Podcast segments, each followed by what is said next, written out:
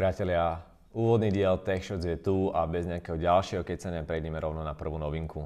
V piatok 7. júna 2019 uzrel svetlo sveta prvý diel relácie s názvom TechShots, kde je moderátor Michal Feher a spolu so svojím tímom z firmy Studio Tem na týždennej báze prinášajú taký sumár noviniek eh, z technologického sveta. Tento formát je určený ľuďom, ktorých zaujímajú moderné technológie, či už zo sveta hardveru alebo zo softveru a chcú touto formou získať takýto destilovaný formát noviniek za uplynulý týždeň. Čiže pokiaľ si to aj ty kľudne hoď e, subscribe, aby ti žiadna takáto novinka a diel e, neušiel. V pondelok sa konala každoročná konferencia od Apple s názvom Worldwide e, Developers Conference. Táto patrila k jedným z tých zaujímavejších konferencií. Bol predstavený či už samozrejme software, ale aj hardware. Zo softveru samozrejme novinky v operačnom systéme iOS, z takých najzaujímavejších pre mňa spomeniem konečne Dark Mode, nový fotoalbum, nejaký o 30% rýchlejší Face ID, lepšie mapy a konečne nejakým spôsobom redizajnovaný ten indikátor hlasitosti, ktorý doposiaľ nám zabere v strede dosť značnú časť, čo je veľmi iritujúce, čiže teraz to trocha zúžili do takého užšieho pásika.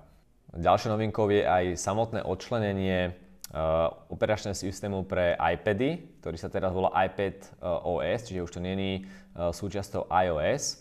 Samozrejme zmeny aj pre Mac OS, pre operačný systém pre Macy.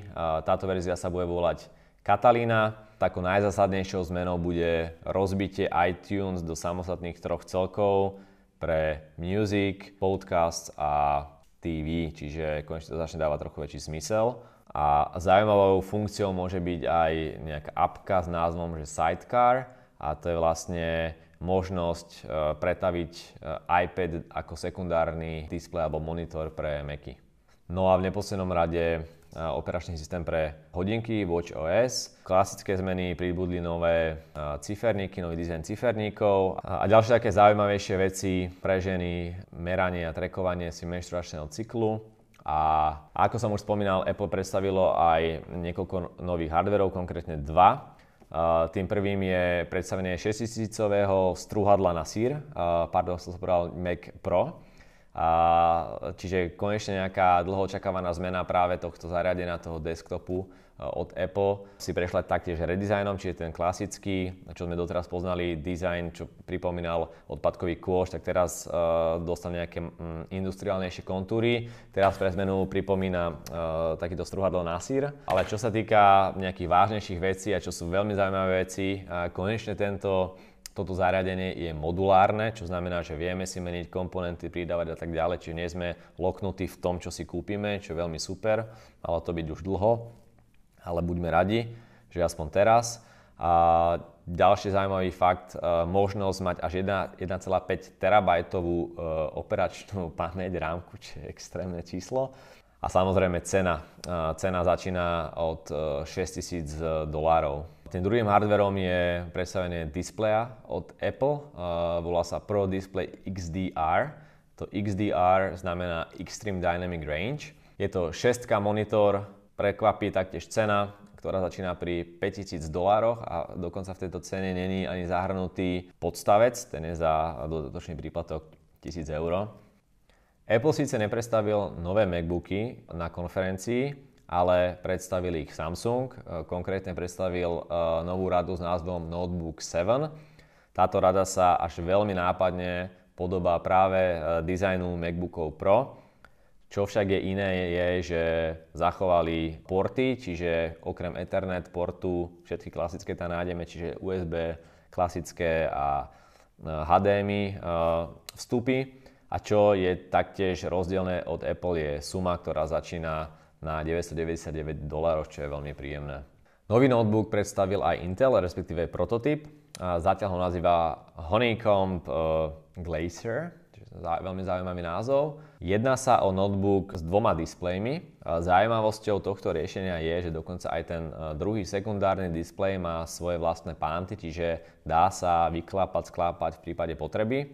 Intel tento e, notebook prezentuje ako hráčsky, gamerský, pretože je naozaj veľmi našlapaný, čo sa týka nejakej špecifikácie toho železa a takisto vraví, že bude veľmi užitočný aj pre kreatívnych ľudí, čiže ľudí, čo editujú videá, fotky a tak ďalej. Konkurent Intelu, firma AMD, predstavila prvých zástupcov vo svojej novej rade procesorov, 7 nanometrových procesorov s názvom Ryzen 3000. Tento procesor, aspoň teda AMD, slubuje pri týchto procesoroch vyššiu IPC, nižšie teploty a vyšší počet jadier. Dobrou správou taktiež je, že majiteľia starších eh, matičných dosiek si budú môcť naplno užiť plný tento výkon, čiže nebude to naviazané na kúpu alebo výmenu matičnej dosky. Väčší boj výrobcov uh, mobilov o to, kam skryť šošovku selfie kamery, preto aby sme dosiahli ten uh, celotelový displej, sa pravdepodobne blíži ku koncu.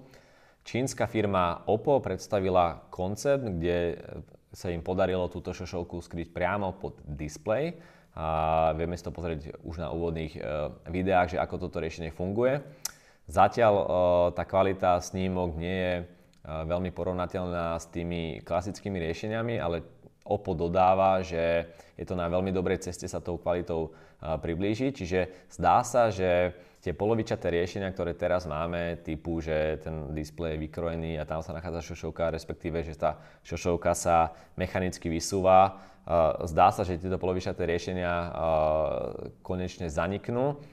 Spoločnosť Amazon si nechala patentovať novú funkciu do svojich voiceových zariadení Alexa, funkciu s názvom pre-wake word speech processing. V podstate ide o to, že momentálne tieto zariadenia fungujú tak, že e, vy ich nejakým slovíčkom, nejakým trigger slovíčkom aktivujete a ako náhle ich aktivujete, tak v tom momente začnú nahrávať váš hlas a pošlu dáta na svoje servery, kde to potom následne spracujú a pošlú nejaký output. Táto nová funkcionalita to má trochu zmeniť, konkrétne v tom, že nebude nutné toto trigger slovičko používať. To znamená, že Amazon bude, respektíve Alexa bude počúvať už skôr, ako to slovičko príde. Čiže a oni si to obhajujú konkrétne tým, že chcú mať ako keby lepší alebo prirodzenejší, prirodzenejšiu komunikáciu s týmito zariadeniami, čiže miesto toho, že poviete Alexa, zahraj mi moju obľúbenú uh, muziku, poviete zahraj mi moju obľúbenú muziku Alexa.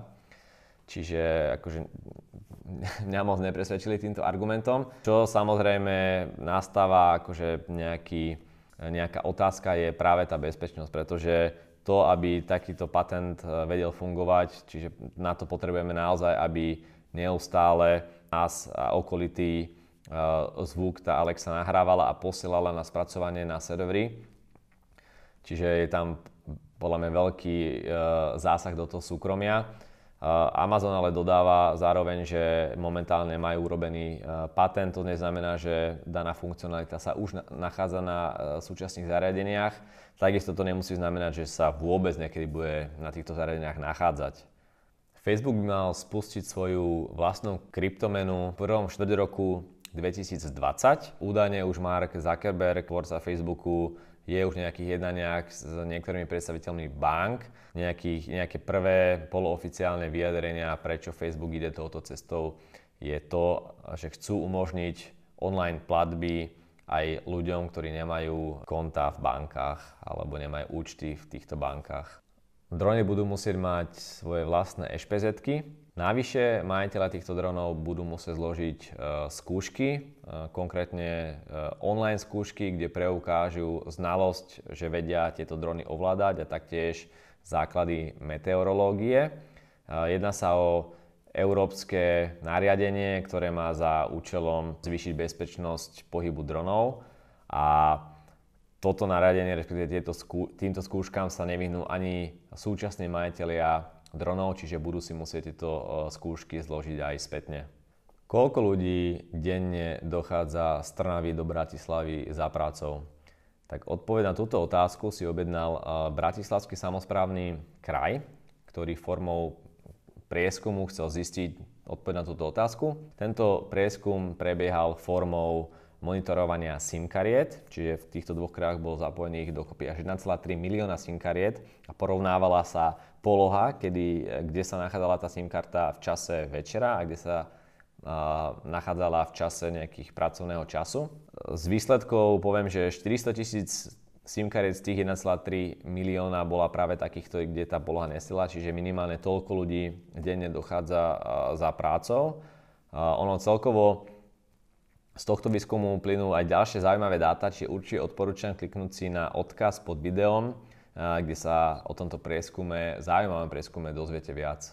Takže priatelia, toto bol úvodný diel uh, Tech Shots. Uh, stretávať sa budeme takto každý týždeň v piatok s dávkou noviniek za uplynulý týždeň. Pripomínam ešte raz, pokiaľ vás tieto novinky a táto téma zaujíma, dajte odber, dajte subscribe, aby ste mali istotu, že vám žiadny diel neujde. Vidíme sa o týždeň. Čaute.